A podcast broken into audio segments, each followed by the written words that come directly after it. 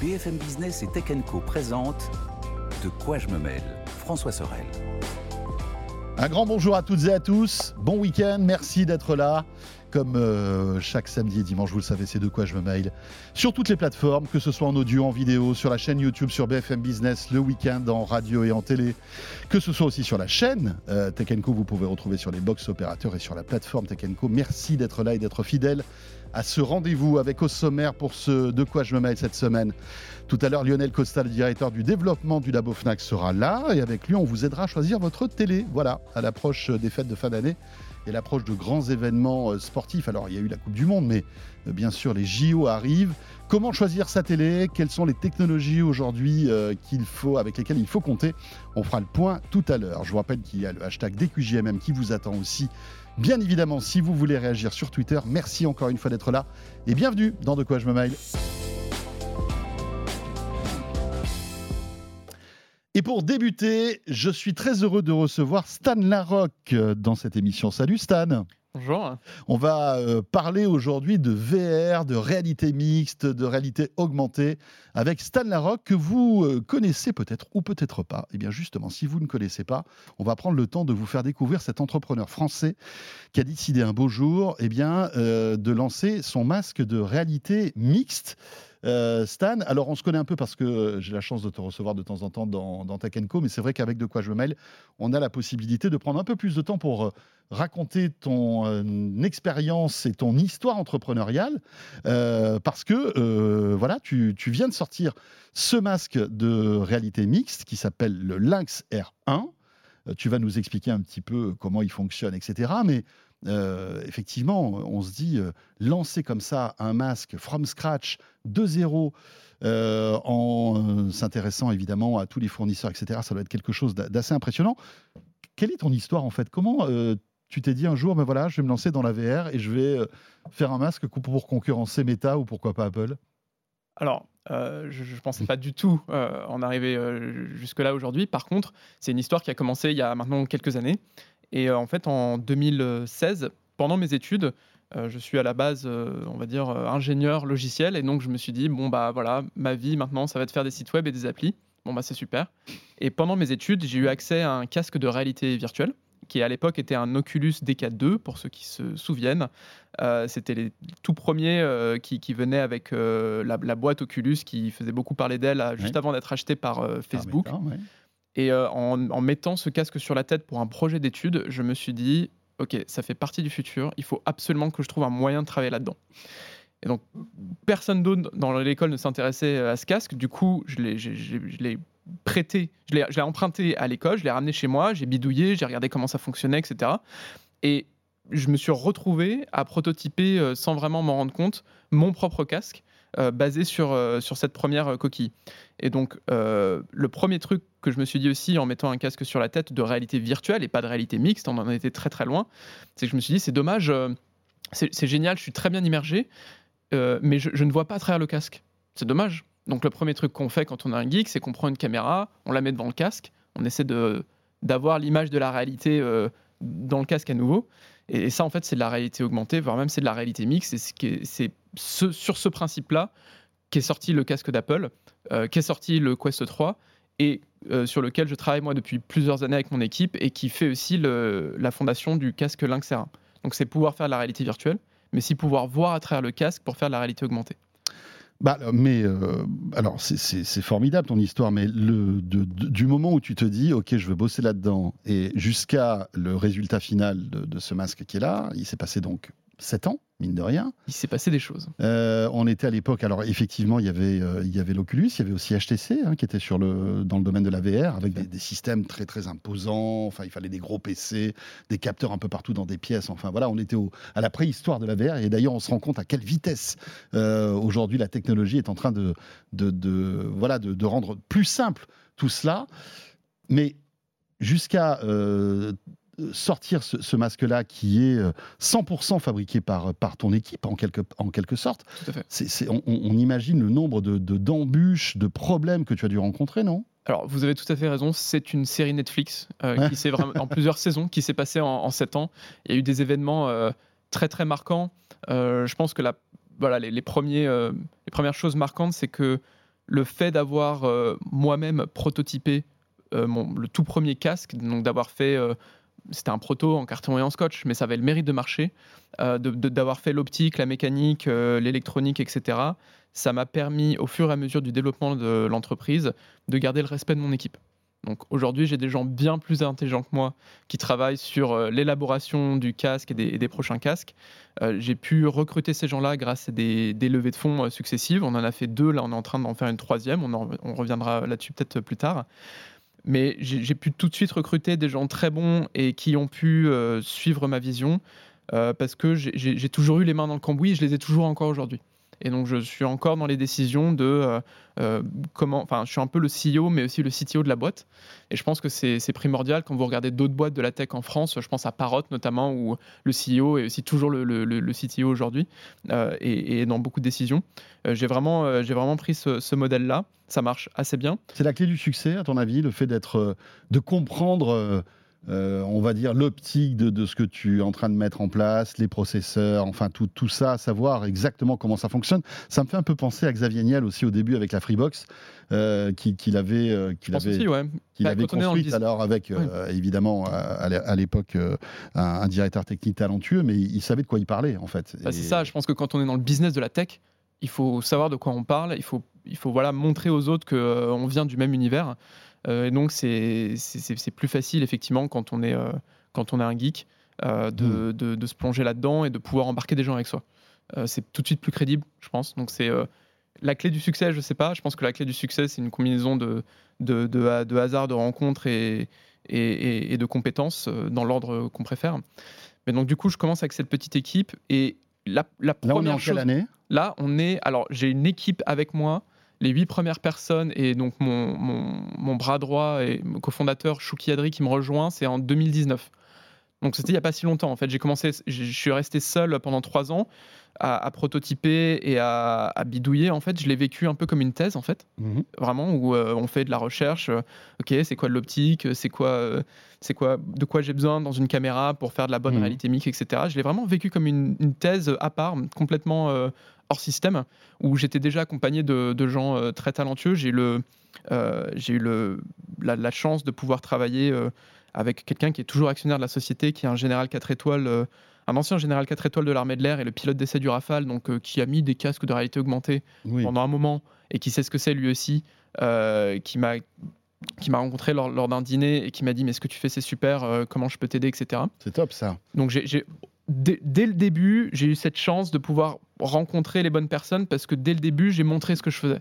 Je suis allé à des conférences, je suis allé sans savoir que je faisais la réalité mixte, sans savoir, euh, euh, voilà, comme Monsieur Jourdain euh, qui fait de la pro sans mmh. savoir.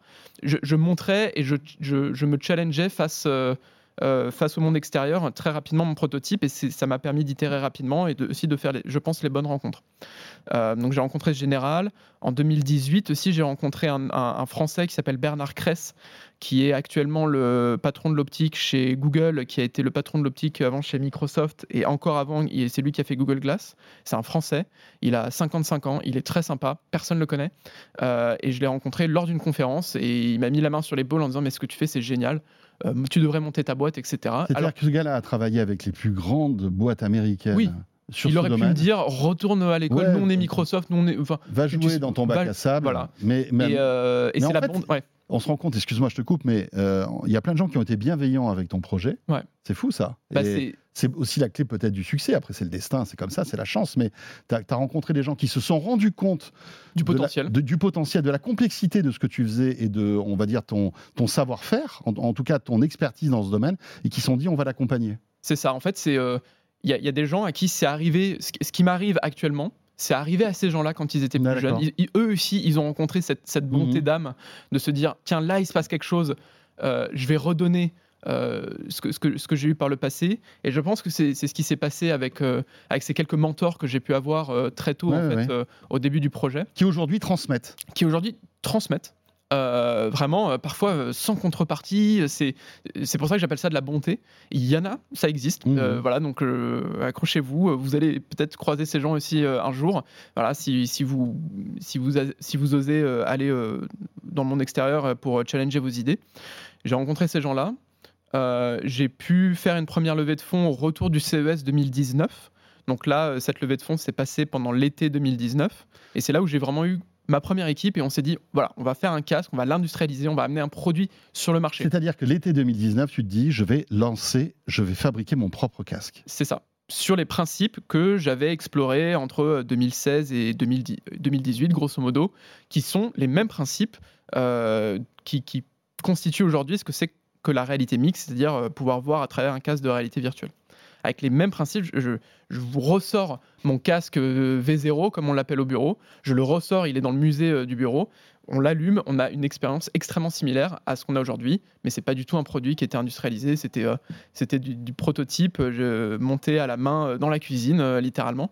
Et aujourd'hui, là, moi, je suis très fier seulement quelques années après, d'avoir un produit industrialisé mis à l'échelle avec son écosystème. Et ça, c'est euh, c'est quelque chose dont, je ne serais jamais pas fier en fait. je, euh, et je pense que je porte le, message pour toute l'équipe euh, qui m'a accompagné. c'est un peu une prouesse quand on regarde les ressources qu'on a pu avoir par rapport à notre concurrence. Et, et je pense que en Europe, on, en France, encore plus, on fait de moins en moins de hardware, pour pas dire pas du tout. Et donc, les, on ne sait plus à quel point c'est difficile. Du coup, on ne le respecte plus parce que plus personne ne sait vraiment comment, comment s'y prendre. Euh, on a dû tout nous redécouvrir oui, on a tout laissé à l'Asie en fait. Dans, on a tout laissé à l'Asie. D'ailleurs, même aujourd'hui, euh, Lynx, nous, on a un bureau à Taïwan pour hmm. euh, justement gérer nos, partenariats et, toute notre fabrication est, encore en Asie. voilà, on est en train de, de, progresser aussi pour faire revenir certaines choses en Europe. Mais donc, pour revenir un peu sur l'histoire, donc on, veut industrialiser ce casque, et là, dans, cette lignée de, bonté, de retour d'ascenseur, etc., il y a quelqu'un qui me contacte un jour, euh, entre les, deux levées de fonds et juste avant euh, qu'on fasse un Kickstarter qui a eu beaucoup de succès. Il y a Palmer Lucky, le fondateur d'Oculus, qui a un an de plus que moi, euh, qui, par l'intermédiaire d'un ami, trouve mon contact et m'appelle un jour et me dit euh, alors Palmer Luckey pour ceux qui le connaissent pas il a créé Oculus et il a vendu à, 21 ou 22 ans à Facebook pour 3 milliards. Euh, juste derrière il a remonté une boîte euh, d'armement en l'occurrence qui a un, franc succès qui s'appelle Enduril et c'est le, la seule personne qui a créé deux licornes qui a moins de 30 ans. C'est ce, ce genre de personnage on ne sait pas le fabriquer en Europe ce, genre de garçon. Il vit aux États-Unis. Il vit aux États-unis, il vit à Los Angeles sur une île artificielle. C'est passer de. il vit sur une île artificielle. Il vit, sur Lido Island à Newport Beach. Je vous assure, c'est une. C'est incroyable. Sa, maison, c'est la maison du méchant de James Bond. Je vous assure, il a. Bah, euh, imaginez, vous avez 22 ans et je dis tiens. Voilà 700 millions de dollars. Bon, je vous laisse imaginer euh, ce qui peut en découler. En effet. Mais il est. Euh, c'est intéressant de voir qu'après s'être intéressé à la VR, il s'intéresse à l'armement. C'est bizarre. Hein. Voilà, alors après, je vous laisse creuser sur le personnage. Il y a plein de, de, très. Oui, euh, enfin, il, est, c'est, quelqu'un avec des aspérités, on va dire. Voilà, c'est, quelqu'un de très polarisant. C'est, un, vrai personnage de film. Euh, et donc, il, me contacte et il me dit J'adore ce que tu fais, je suis ce que tu fais de, avec Lynx depuis un moment. Comment je peux t'aider? Alors là, faut imaginer que vous avez un milliardaire cool qui vous appelle et qui vous dit Ok. Parce que lui comprend il comprend en fait tout ce que tu es en train de mettre en place. Oui, voilà, il a, vécu la même chose, mmh. alors un peu plus tôt dans sa vie, euh, de manière un peu plus accélérée, notamment euh, la, revente à, Facebook, mais il est passé exactement par les mêmes étapes. Il comprend, il, comprenait, il comprend toujours ma douleur sur certains aspects, et il s'est dit, ok, comment on, comment on le met sur orbite, comment on fait en sorte que ce casque devienne une réalité? Alors, il est CEO d'une boîte d'armement américaine. Il ne peut pas prendre il ne peut pas faire d'investissement dans une boîte étrangère, c'est très compliqué, etc. Par contre, donc faut imaginer, on était en 2021, c'était entre deux vagues de Covid, c'était super compliqué pour tout le monde. On savait mmh, le vaccin n'était pas encore là. On savait pas trop. Est-ce qu'on allait vivre avec des vagues de confinement Enfin, voilà, faut, on, a tous oublié ça. Incertitude de l'époque. Une, forme d'incertitude euh, grave, en fait. Et euh, donc Palmer m'appelle. Les frontières avec les États-Unis sont fermées. On, on, ne peut pas voyager, etc. Et il me dit, bah, tu sais quoi, Stan euh, Je vis à Los Angeles, mais j'ai toujours ma maison dans la Silicon Valley, euh, sur les hauteurs de, Stanford, là, de Palo Alto. Euh, la clé est sous le paillasson. Vas-y. et je t'envoie des investisseurs, je t'envoie des gens, et, et, tu te fais un nom dans cet écosystème, aussi dans la Silicon Valley. Complètement dingue. Je raccroche. Je n'ai aucun moyen d'aller aux États-Unis à ce moment-là. les frontières sont fermées. Je remue le ciel et la terre pour euh, trouver une méthode diplomatique pour passer. Mhm. J'ai finalement un de mes amis qui a une société de, qui fait des casques, lui strictement pour la défense américaine, euh, avec qui j'ai travaillé sur un casque, qui me fait une lettre en disant on a besoin euh, physiquement de Stan Larocque pour euh, Oui, tester des choses, voilà, etc. Donc là, tu arrives à avoir un sésame pour partir aux US. bah, tu, tu- tu montres à un Américain quelque chose qui concerne la défense, tu passes, ça passe. Passe. Donc, grâce à ça, j'ai réussi à passer. Jusqu'au moment où j'arrive à la douane américaine, je ne suis pas sûr de passer de l'autre côté. J'arrive, je pose mes valises devant cette énorme baraque euh, à. Palo Alto, seul. Alors, la, la- la maison, faut La clé imaginer. était sous le paillasson. La clé était sous le paillasson, littéralement. Euh, il me donne juste le, le code du portail. Euh, c'est euh, c'est une maison, il faut im- imaginer 14 salles de bain, 10 chambres, le terrain de tennis, le terrain de basket, les écuries, etc. Enfin voilà, la, la- la- la villa de la, Silicon Valley, euh, etc. J'arrive, euh, je ne connais personne. Et là, pendant un mois et demi, je reste un mois et demi euh, dans cette maison que Palmer me, me prête. Et je rencontre des investisseurs, des gens qui ont contribué à la VR, des gens de toutes les boîtes, Apple, Lenovo, etc Et tu te nourris de tout ce qu'il te raconte. je me nourris, je me voilà, je, je me, je, place un peu Lynx sur la carte aussi à ce moment-là Ouais, en disant ouais, bah ouais. voilà, ce projet va, va naître, va être sérieux, on est en train d'industrialiser, on est en train de le concevoir. J'avais déjà un proto euh, fonctionnel euh, à l'époque, donc euh, je, venais quand même avec quelque chose. Et ça, et ça, m'a donné un énorme boost. Ça, je pense que ça a beaucoup aidé la marque euh, Lynx de dire ok, si Palmer Lucky s'y intéresse.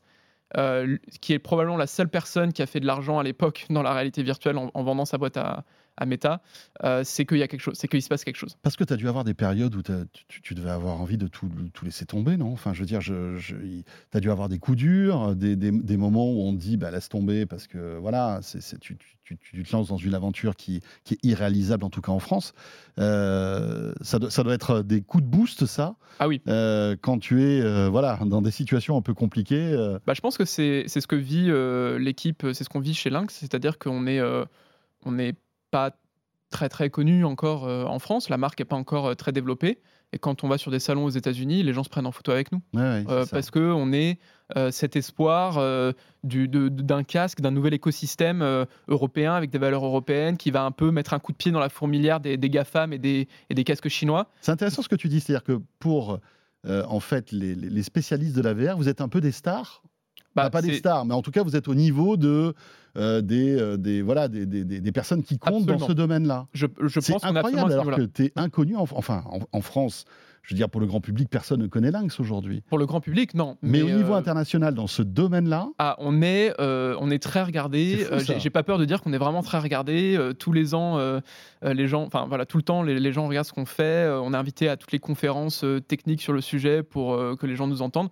Donc c'est c'est très gratifiant. Euh, effectivement, ça, voilà, ça, ça booste un peu euh, l'ego. ouais. Euh, surtout quand on a certaines discussions en France où, le- où, par exemple, des investisseurs ne comprennent absolument pas ce qu'on fait, et c'est bien dommage. Mais effectivement, Lynx est sur la carte, et dans ce petit milieu qui devient très gros de la réalité virtuelle et de la réalité augmentée, on est vraiment un des acteurs, un des pure players en lice pour cette course effrénée qui a commencé il y a quelques années et qui, qui explose en ce moment. Alors, raconte-nous euh, l'épisode Qualcomm, parce que évidemment, pour fabriquer ce, ce- ce masque-là, il faut énormément de composants, des écrans, des capteurs, etc. Mais il faut aussi de- de- des processeurs. Et les processeurs, il n'y en a pas 36 de, de fabricants de processeurs pour ces masques-là. C'est Qualcomm. Euh, Voilà. co- comment euh, toi, Stan Larocque de Lynx à Paris, a pu rencontrer en fait les responsables de Qualcomm pour qu'ils travaillent avec toi? Alors, alors que ces gens-là, bon, travaillent avec euh, Samsung, Apple, etc. Enfin, euh, t'es tout, tout, tout petit par rapport aux, aux Voilà. géants américains. En fait, ce qui fait, ce qui fait notre euh, richesse, euh, c'est que on a, c'est peut-être une maladie aussi, on veut tout faire nous-mêmes.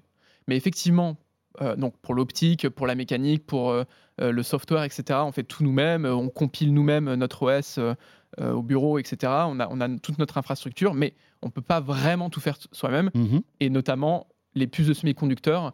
euh, à moins d'avoir plusieurs milliards dans la poche, il faut s'adosser à quelqu'un qui sait faire. Et c'est effectivement le rôle de Qualcomm. Et il y a à peu près 30 casques sur le marché. Si on prend les casques chinois et américains, il y a 30 casques sur le marché. Dans les casques euh, mobiles, donc ceux qui n'ont pas de câble et qui ne sont pas reliés à un PC, eh ben, il y en a 30 qui ont une puce Qualcomm. Donc effectivement, Qualcomm est un peu le, le, le gatekeeper Le ou passage obligé. ou le, le passage obligé, en fait, c'est euh, eux, ils, ils appellent ça euh, We are the ticket to the metaverse. Euh, voilà, c'est c'est un peu leur formule. Ouais, ouais. Et effectivement, euh, Qualcomm est, euh, est, est en très bonne position et a une très bonne technologie pour permettre au casque d'être sans fil. Et on- chez Lynx, on voulait vraiment pas faire un casque avec des câbles qui se connectent à un PC, qui est du coup plus cher, plus contraignant, etc. Et, et on voit très bien que tous les casques se dirigent vers quelque chose de complètement mobile et c'est tant mieux puisque ça réduit la friction euh, dans, dans l'usage, qui est un vrai sujet, hein, la friction encore dans la réalité Mhm. mixte. Et donc, on a cette puce Qualcomm dans le Lynx R1 et, et on a un très bon partenariat et je suis très reconnaissant. Comment ça s'est passé? Eh ben, en fait, euh, il faut me croire, mais euh, je suis rentré par la porte à San Diego euh, du siège de Qualcomm. Je les ai contactés, je leur ai dit bonjour, voilà, j'ai ce projet. Est-ce que, s'il vous plaît, je peux utiliser vos puces? Et en fait, au moment Mais tu je me comme ça en prenant rendez-vous avec quelqu'un j'ai ou- contacté quelqu'un euh, de Qualcomm France euh, sur LinkedIn. D'accord. Euh, voilà, Jérôme Jacquemin, qui est en charge de toute la XR aujourd'hui chez Qualcomm en Europe, euh, qui ensuite m'a mis en relation avec euh, des gens à San Diego. Le siège de Qualcomm est à San Diego, en Californie. Et Donc, tu as, décroché un rendez-vous. j'ai décroché un rendez-vous de 10 minutes, mais vraiment de 10 minutes. Et en 10 minutes, j'ai pitché mon, mon casque. J'avais donc je suis arrivé avec mon proto là en carton Mhm. et en scotch. euh, euh, voilà, donc j'arrive, je, je leur explique exactement tous les composants, tout ce qu'on veut mettre, la différence qu'on va avoir avec euh, le Quest euh, 2 qui allait sortir à l'époque et les, les autres casques du marché.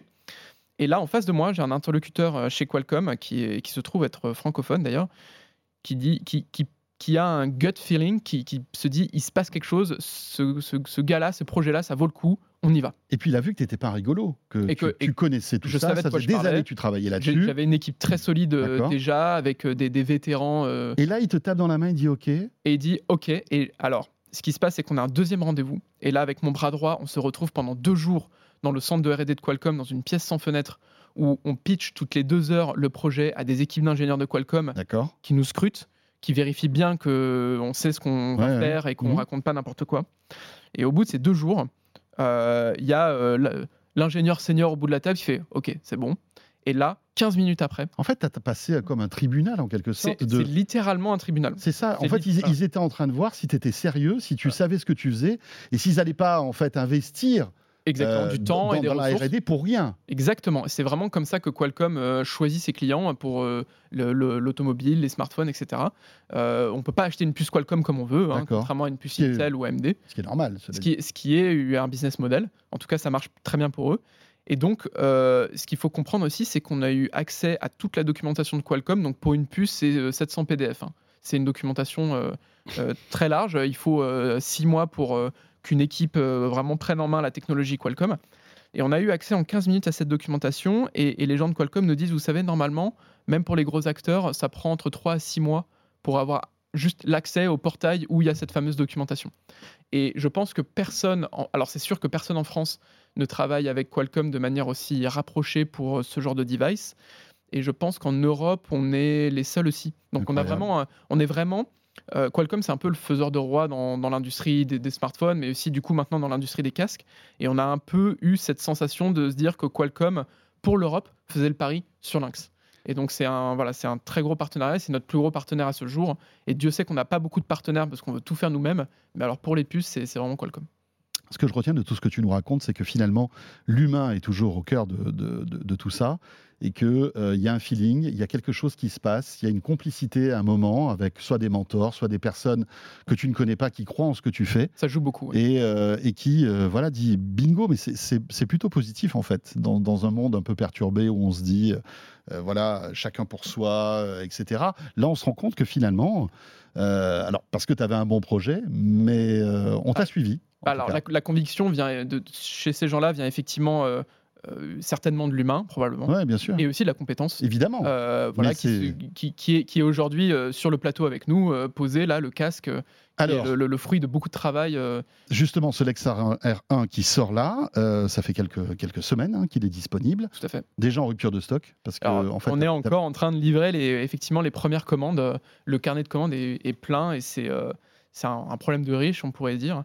Euh, mais c'est euh, c'est très encourageant pour, euh, pour la suite. ouais. Donc ce masque, euh, il est un peu différent de ce qu'on a l'habitude de voir. hein. C'est-à-dire qu'il a une espèce de, de- de casquette que- qui, qui, en fait se- est amovible, qui permet soit d'être dans la réalité euh, virtuelle, soit euh, Voilà. eh bien de ne pas être, de, de plus être coupé du monde en fait. Exactement. Alors, il peut, euh, il peut se relever euh, de cette manière-là. Voilà. Donc, je vais, si- si- vous- Il se met comme un chapeau, il est vraiment très confortable. Si vous êtes avec nous en audio, ben Voilà. voilà. Donc vous avez comme un écran euh, amovible devant les yeux que vous pouvez remonter.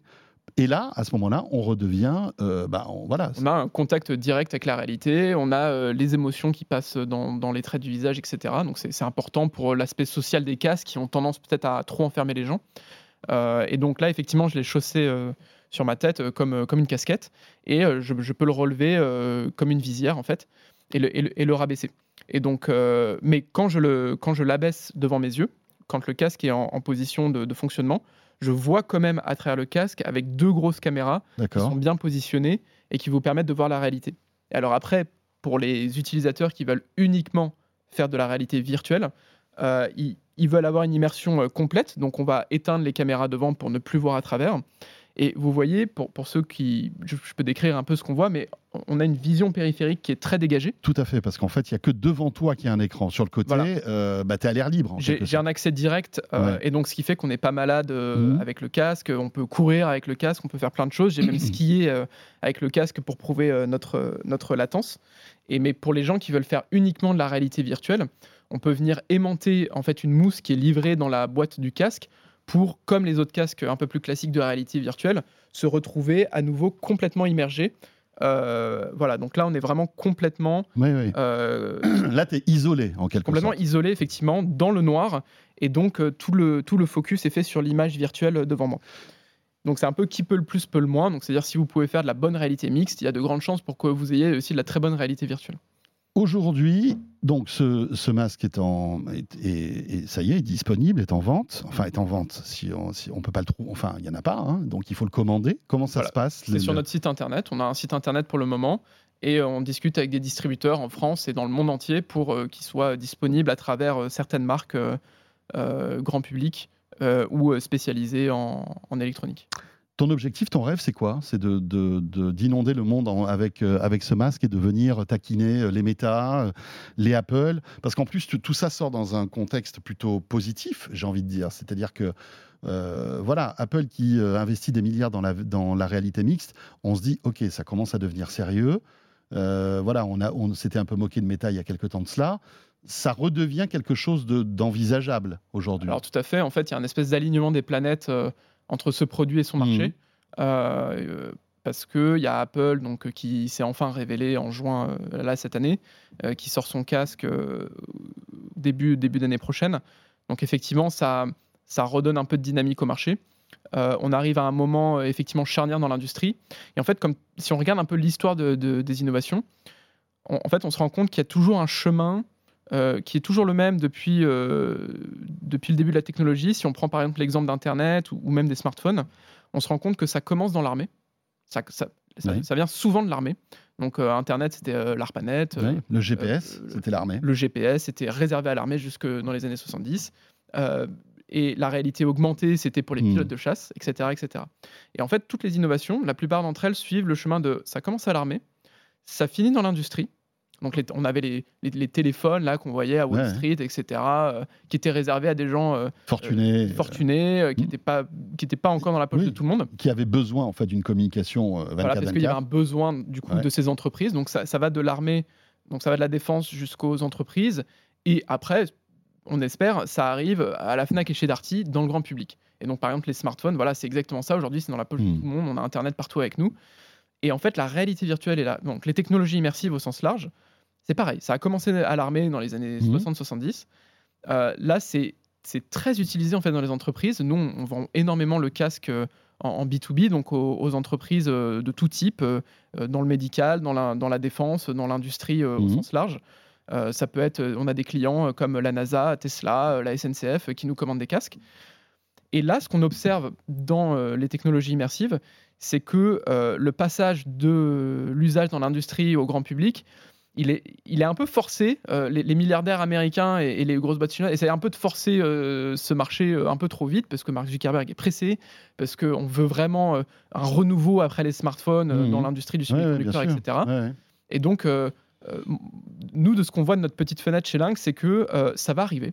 Ça va arriver, ça va être un produit qui va être euh, le cadeau de Noël euh, de tout le monde et puis ensuite qui va être utilisé dans. Ouais, mais le cadeau de Noël de quelle année? Parce que c'est ça la question ça. aussi. donc la Parce que, question, c'est ça. euh, on voit que aujourd'hui, alors même si on arrive à faire des bijoux de technologie euh, et, et le masque que- que- qui, est, qui est devant toi, et, en est la preuve, mais euh, c'est quand même assez, c'est gros, c'est encore lourd, et on voit que c'est cher. Et on voit que, par exemple, bah, que ce soit Mark Zuckerberg ou Apple, prévoit déjà le coup d'après, ou voire les coups d'après, pour petit à petit miniaturiser ce truc-là. C'est quoi l'objectif en fait? C'est que ça ressemble à une paire de lunettes à, terme? Alors à terme, c'est qu'on se rende même pas compte qu'on le porte. Euh, c'est ça l'interface machine ultime, c'est qu'on ne se rend pas compte qu'on l'utilise. Euh, donc effectivement, le, rêve, l'objet qu'on met en rêve, c'est ces lunettes qui pèsent 80 grammes, qui sont les lunettes d'Iron Man. Euh, avec les, lois de la physique et de l'état de l'art aujourd'hui, bah, c'est comme, le cœur d'Iron Man. On ne peut pas faire un réacteur nucléaire de la taille d'une tasse de thé qu'on va se greffer à la place du cœur. Bah, les smart glass, c'est pareil. Les lunettes connectées, on n'arrive pas encore à, à ce niveau-là. C'est pour ça que ça ressemble, même si on a un casque très fin, nous chez Lynx, ça ressemble Hmm. encore à des briques qu'on met devant les yeux. Il y a encore beaucoup de friction. Il n'y a pas encore tout le contenu euh, qu'on peut trouver dans un smartphone ou, à la télé. Donc il y a- il y, a cette crise un peu euh, d'un- objet qui, qui, qui s'échappe d'un usage bien identifié dans Ouais, l'industrie et les entreprises, mais qui n'est pas prêt encore technologiquement vraiment pour qui attaquer est un le peu forcé sur le consommateur. C'est ça. Voilà. Et Mais à ton avis, ça va arriver quand? Quand Bah- est-ce que quel, quel sera la, on va dire le, Bah, le grand jour de la VR quand on, quand on voit déjà le, le Quest 3, je trouve que c'est déjà un produit très attrayant pour, euh, pour les, voilà, Ouais. les plus jeunes, je dirais, entre, entre sort ces 18 et jours-ci 30 d'ailleurs. ans. hein. Mm. Euh, je, je- je trouve que euh, c'est, ça, ça devient des produits vraiment attirants, euh, même si voilà, c'est encore, c'est encore un coût, c'est encore un, un- un poids et un, un investissement, c'est sûr. Et, et je pense que l'année prochaine, entre la sortie du casque d'Apple, qui va aussi encore plus éduquer les gens, et euh, Mm. une dizaine de casques qui vont sortir sur le marché, euh, en plus d'une autre, euh, je pense que euh, 2024 sera une très grosse année. et, et quand on regarde la, la croissance de ce marché-là, la, la taille du marché ne cesse d'augmenter. Et alors, petite question, j'allais dire pas méchante, mais que, j'imagine plein de gens se, se- se posent. Comment toi, petit Français, avec ce, ce masque-là, pourras-tu concurrencer les géants américains, les Apple, les Meta, etc., dans ce domaine Est-ce qu'il y a une chance pour que tu puisses t'imposer avec ton produit? En fait, d'une certaine manière, on le fait déjà. Euh, mais c'est une très bonne question parce que c'est la question en fait. Euh, en, en fait, Ça, c'est du déjà. pragmatisme, euh, Non, mais tout tout à fait. simplement. Et, et- et si, si vous voulez, le, le simple fait qu'on me pose cette question, c'est que déjà quelque part on a gagné. C'est que si dans la même phrase vous mettez Lynx et euh, Meta et les GAFAM, c'est qu'o- c'est qu'on a su se mettre sur la carte et c'est que les, gens nous comparent à, ce genre de, de produit. Et là déjà, on a fait un pas énorme, je peux vous dire, par rapport à quand j'ai commencé. Alors après, comment concrètement on s'y prend aujourd'hui? Euh, En fait, euh, ce qui fait très peur à un Américain ou un Chinois, c'est que un Européen débarque avec un casque, même pas forcément meilleur, mais un casque surtout qui a son écosystème, qui n'est pas le Play Store ou l'Apple Store euh, du futur, euh, du futur casque d'Apple, mais qui est son écosystème, qui ne passe pas par les règles de censure chinoises ou américaines, euh, qui est son propre, euh, sa propre infrastructure. C'est plus ça qui fait peur que le casque en soi. Et c'est ce qu'on est, c'est vraiment ce qu'on est en train de faire avec euh, avec Lynx, c'est vraiment créer un, un écosystème européen au oui, même oui, titre que sur le a parlé du hardware, mais on n'a pas parlé du soft. Mais évidemment, il y a toute la partie soft qui est très importante là-dessus, hein, Voilà. Et, euh, qui est et- sous Android, je crois. alors c'est sous Android, mais alors attention, Android, c'est Android sans la surcouche Google. C'est ça. Parce qu'on pourrait me dire, ah d'accord, Hmm. mais en fait c'est un, c'est un casque Google. Pas du tout. C'est la partie open source d'Android sur laquelle on a rajouté Hmm. nos drivers et, et notre code qui fait aujourd'hui qu'on a un casque complètement souverain. Et, et ça, je pense que c'est plutôt cette composante-là qui, fait, qui nous rend dangereux en fait aux yeux des, des GAFAM. Et c'est pas tant nos volumes au début qui, qui, qui nous, qui peuvent nous rendre ridicules quand on regarde les, les chiffres de vente par rapport à des, des millions d'unités, mais qu'il Mhm. ne faut pas oublier sont vendus à perte. Euh, je pense que c'est la, la venue d'un Européen. où- où C'est quelque chose qu'on n'a pas su faire sur les smartphones. On n'a pas su créer un écosystème euh, européen alternatif en Europe. Stan, dernière question. Est-ce que tu es soutenu Euh, parce que évidemment tout ça coûte beaucoup d'argent. On voit que Meta investit des milliards, Apple aussi, Samsung s'apprête aussi avec Google à sortir son masque.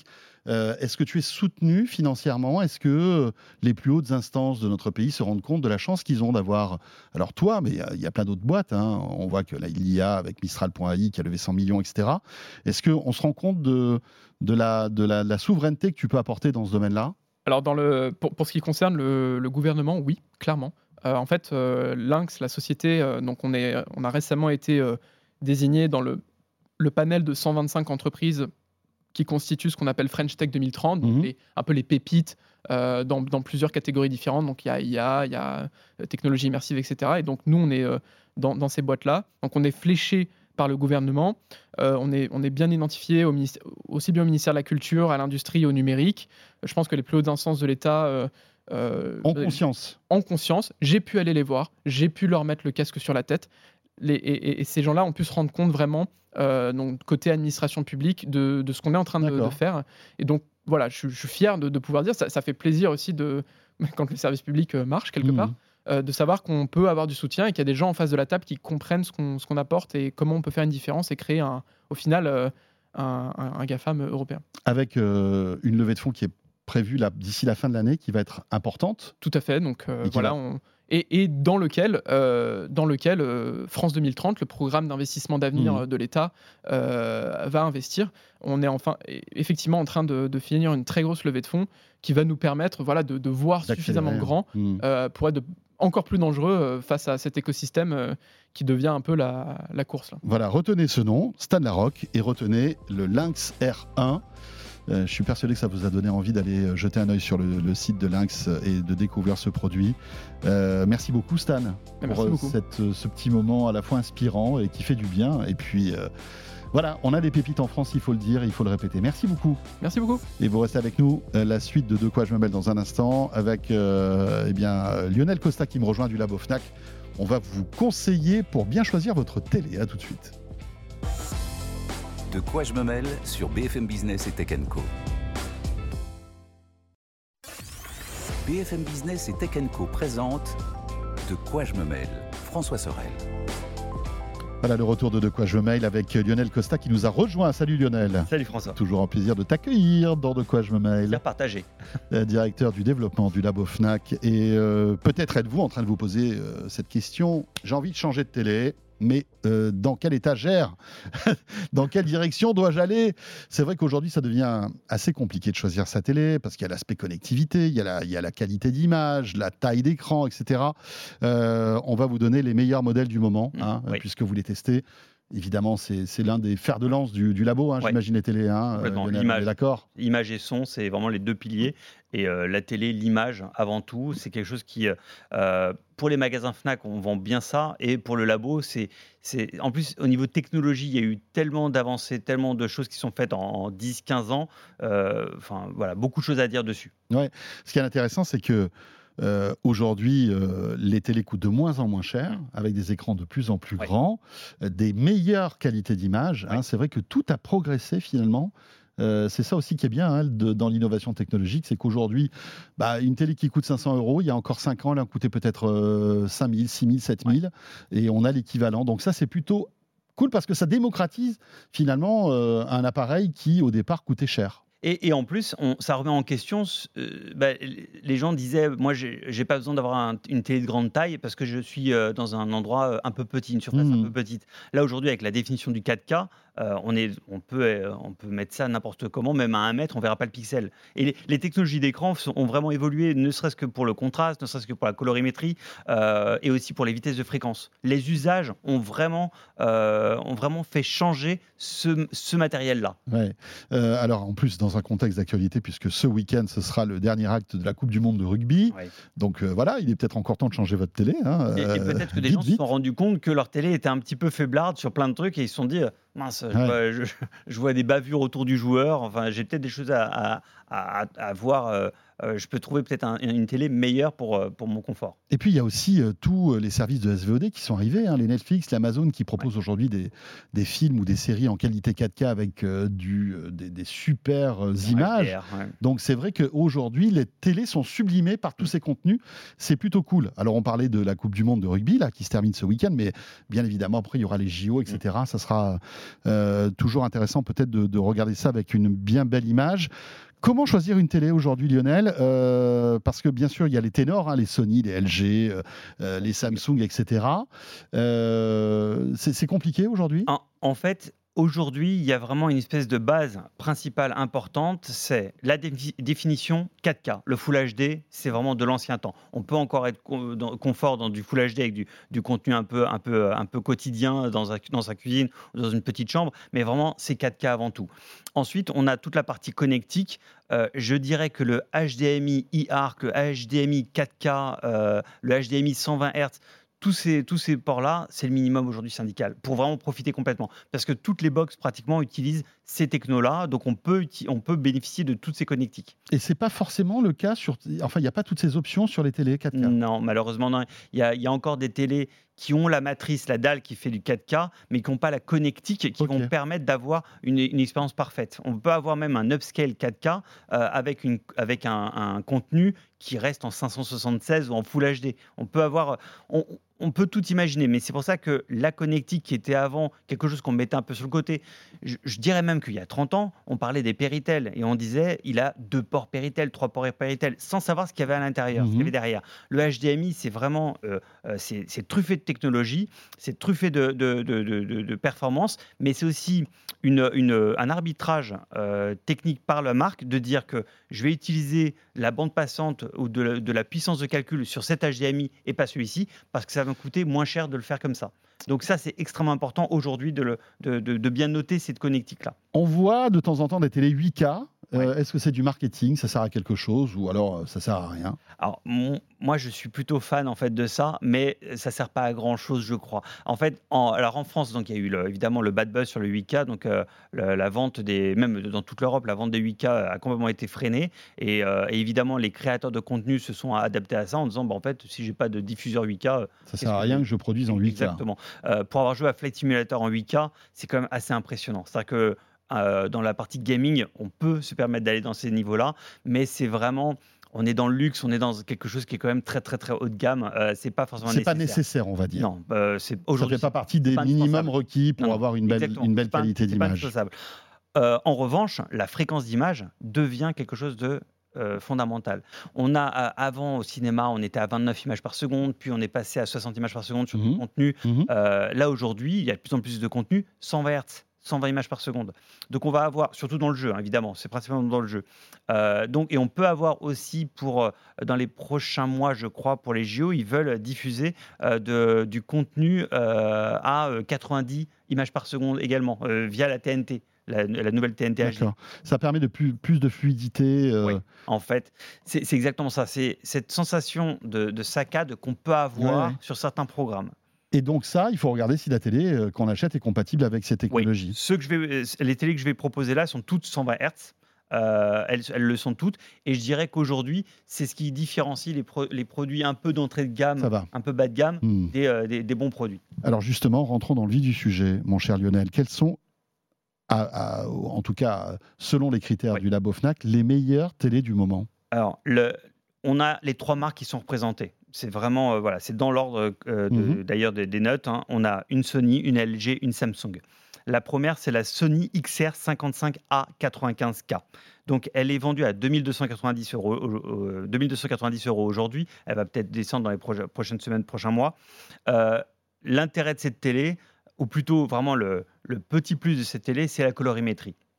Je ne sais pas si on va le voir sur les visuels. on a sur la, sur la, la partie couleur, fidélité de couleur, c'est extrêmement important que les couleurs soient pas ni trop ni trop fades, ni trop saturées. On a beaucoup de gens qui vont euh, euh, parler d'un point de vue marketing, on disait c'est des, des, couleurs hyper riches, hyper riches, mais ça, ça marche pas dans la vraie vie. Si je regarde, tu parlais de la Coupe du Monde du rugby, si j'ai un terrain vert qui est un vert fluo, hmm. qu'est-ce que ça provoque? Ça provoque premièrement bah, que c'est pas très agréable, mais en plus, on va avoir des bavures autour des joueurs, on va avoir, on va avoir moins de netteté. Donc la partie couleur sur la Sony, vraiment le, le top ever.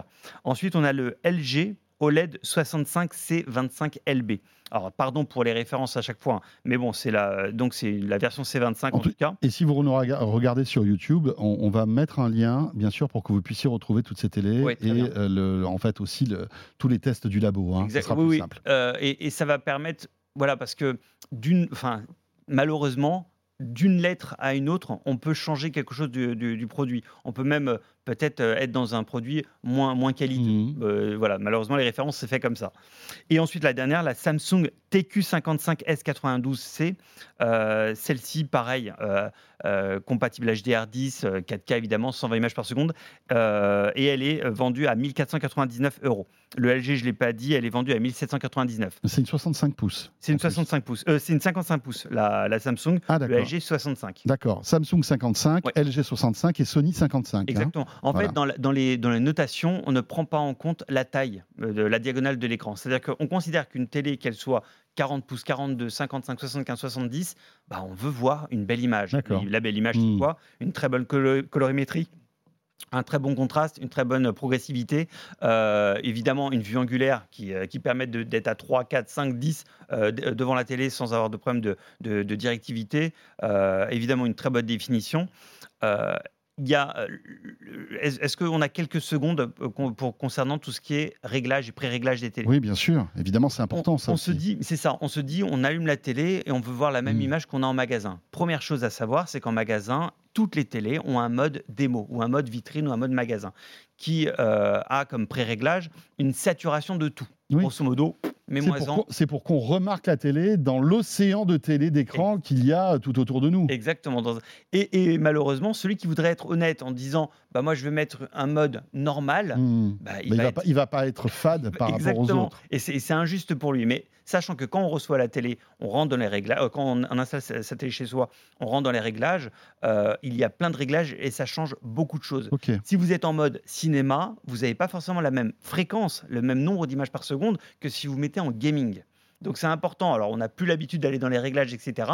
Mais ça, euh, ça peut vraiment avoir une influence assez forte. Et on a aussi dans certains, certaines télé haut de gamme, on a des modes experts ou des modes filmmaker. Ces modes-là permettent à des gens qui sont euh, plutôt très sensibles à la colorimétrie et ne veulent pas avoir des images complètement dénaturées, d'avoir un profil colorimétrique, c'est-à-dire d'a- d'avoir des rouges, des verts, des verts et des bleus euh, parfaitement euh, identiques à ce que ce qu'elles devraient être, ni, Hmm. ni trop fade, ni au contraire très coloré. Donc ça, on le mesure au labo avec évidemment des équipements de mesure de, de pointe. D'ailleurs, enfin, des ingénieurs du monde entier viennent au labo pour essayer de comprendre pourquoi leur produit a une moins bonne note que ce qu'ils espéraient. C'est rarement intéressant hein, de voir par exemple les ingénieurs de Sony qui ont créé une, une télé qui viennent vous voir au labo pour dire ben, pourquoi vous n'avez pas euh, noté euh, correctement, enfin ou donné une bonne note à, à telle ou telle fonction? C'est assez intéressant. et là, on voit en tout cas, ça le- prouve votre légitimité dans ce domaine. Et on, et on voit, on, voit des- on voit la vidéo euh, avec le, le gamut, avec ce que ça provoque en fait sur, sur une image quand elle est soit trop tiède, soit de la bonne couleur, soit complètement saturée. Euh, ça, ce sont des couleurs qui peuvent arriver hein, sur, sur une télé. Quand un ingénieur d'un constructeur vient nous voir pour nous dire oui, mais nous, on a fait un panel, on a vu que celui-là, les, les- les gens préféraient ces couleurs-là, à chaque fois, nous, on est très méfiants en leur disant attention. euh, votre panel, il y a combien de personnes Euh, de, Déjà, est-ce qu'il est plutôt asiatique ou plutôt américain ou plutôt occidental? C'est pas les mêmes goûts. Mhm. Et nous, on est vraiment sur l'optique de la hi-fi, haute fidélité. Oui, oui. Si jamais je suis euh, photographe, que je sais exactement quelle était la couleur de- du paysage que j'ai pris en photo, si je le mets face à un écran qui me sature complètement mon, mon bleu, euh, bah, pardon pour les Bretons, mais un bleu breton et que je me retrouve avec un bleu de Punta Cana, euh, ça me va pas. C'est pas la photo que je voulais euh, voir sur mon écran. Donc le respect des couleurs originales. Exactement. Et c'est vraiment ça le, le- le- le but de la note. Lionel, euh, juste une dernière chose, Oui. parce qu'on a parlé de télé qui euh, voilà, dépassait les 1000 euros, Mm. 2002, 1008, etc. Euh, Est-ce qu'on peut trouver, malgré tout aujourd'hui, une télé à- au bon rapport qualité-prix qui coûte moins cher? Bah justement, le, le iSense 55A 7KQ, celle-là est à 499,99 euros. Donc, c'est une 4K à moins de 500 euros qui a eu 4 étoiles. 4 étoiles, ça veut dire qu'elle est quand même dans le haut du panier. Elle est pas du tout, euh, c'est pas du tout une Donc le maximum, c'est 5 étoiles hein, chez oui, vous oui, c'est de D'accord. 1 à 5, exactement. Donc 4 étoiles à 500 euros pour, un- pour une 4K, euh, on est sur un produit qui est de très bonne qualité, qui a, euh, qui a pas forcément la même, euh, la même progressivité. C'est-à-dire que dans les noirs, euh, on, va, on peut avoir des, des effets de, de gris un Mhm. peu foncé et pas avoir un noir absolu comme du. Mais disons que pour 500 euros, on a ce qu'on a de mieux, enfin en tout On a cas un énorme rapport qualité-prix. Voilà, Exactement. Non, non. On est sur quelque chose qui est très très Et bon. c'est une à 500 euros. 55 pouces. hein. Et c'est une 55 pouces en plus. Euh, tu parlais des, des tailles de- d'écran, et effectivement, le, le marché, les tendances, les gens euh, veulent rarement maintenant en dessous de 50 pouces. Maintenant, on est vraiment sur du 50, 55. Et petit à 60, petit, ça 70. progresse, hein, visiblement. hein. Ouais, de- de- On voit maintenant dans les magasins euh, des télés qui font euh, euh, 90, 75, ouais. 80, 90, 98 pouces, Ouais. enfin, euh, On l'a testé. avec des prix aussi qui baissent. hein. Euh, ben oui, parce qu'avant, c'était des totems. Il y a TCL 100 qui 000. propose des 98 pouces à 2000, euh, 2500 Mais euros. Avant, enfin, quand je dis avant, il y a peut-être euh, 10, 11 ans, on parlait de 100 000 euros, Oui, c'est 100 000 ça. dollars. Ouais, 100 000 ouais. dollars pour des 100 pouces, c'était des grands chiffres totems. On sait que la techno redescend en prix, évidemment, avec euh, les économies d'échelle. Euh, nous, en fait, nous, on essaye de ne pas tomber dans le piège de euh, si ça coûte cher, c'est bien, ça, on s'en fiche. On mesure les produits, quel que soit leur prix. Et à la fin, bah, euh, on peut se retrouver avec des produits de, euh, qui sont moins chers, mais qui sont pourtant de meilleure qualité. Et ça, on l'annonce dans le comparateur. En quelques secondes, la connectivité, c'est important. Ouais. On n'a pas beaucoup de temps, on a 30 secondes. Android TV, il y, a- il y a des systèmes euh, propriétaires. Qu'est-ce qu'il faut choisir? Euh, même si vous êtes habitué à Android sur votre smartphone, vous n'êtes pas obligé d'avoir de l'Android télé. Vous pouvez tout à fait utiliser Mhm. euh, du Bada ou du WebOS euh, ou même des, des, des, euh, OS. euh, Tizen hein, de, de Samsung. Tizen, exactement. Mhm. Euh, tout est intercompatible. Et, et comme tu le disais tout à l'heure, les applications type euh, Netflix, Amazon Prime, Mhm. Disney+, etc. sont sur toutes les plateformes aujourd'hui de télé connectée. Donc, il- c'est pas un frein euh, à l'achat. Il ne faut pas se freiner sur, sur un écosystème euh, proprement dit. Merci beaucoup Lionel, passionnant tout ça. Voilà, vous, vous retrouverez les, les- évidemment les références que Lionel a données euh, sur euh, le descriptif de, de- de la page YouTube et de cette vidéo, euh, évidemment. Merci beaucoup, Merci à toi. euh, qui est le, donc Lionel, rappelons-le, le, le responsable du développement du labo FNAC. Ce de quoi je me mêle est terminé, merci de nous avoir suivis. Euh, on sera là, bien sûr, le week-end prochain. Ce sera Anthony Morel, d'ailleurs, qui présentera l'émission la semaine prochaine. On s'accorde quelques jours de congé. Et on revient juste après, bien évidemment. Merci de nous suivre en tout cas et à très vite. De quoi je me mêle sur BFM Business et Tech Co.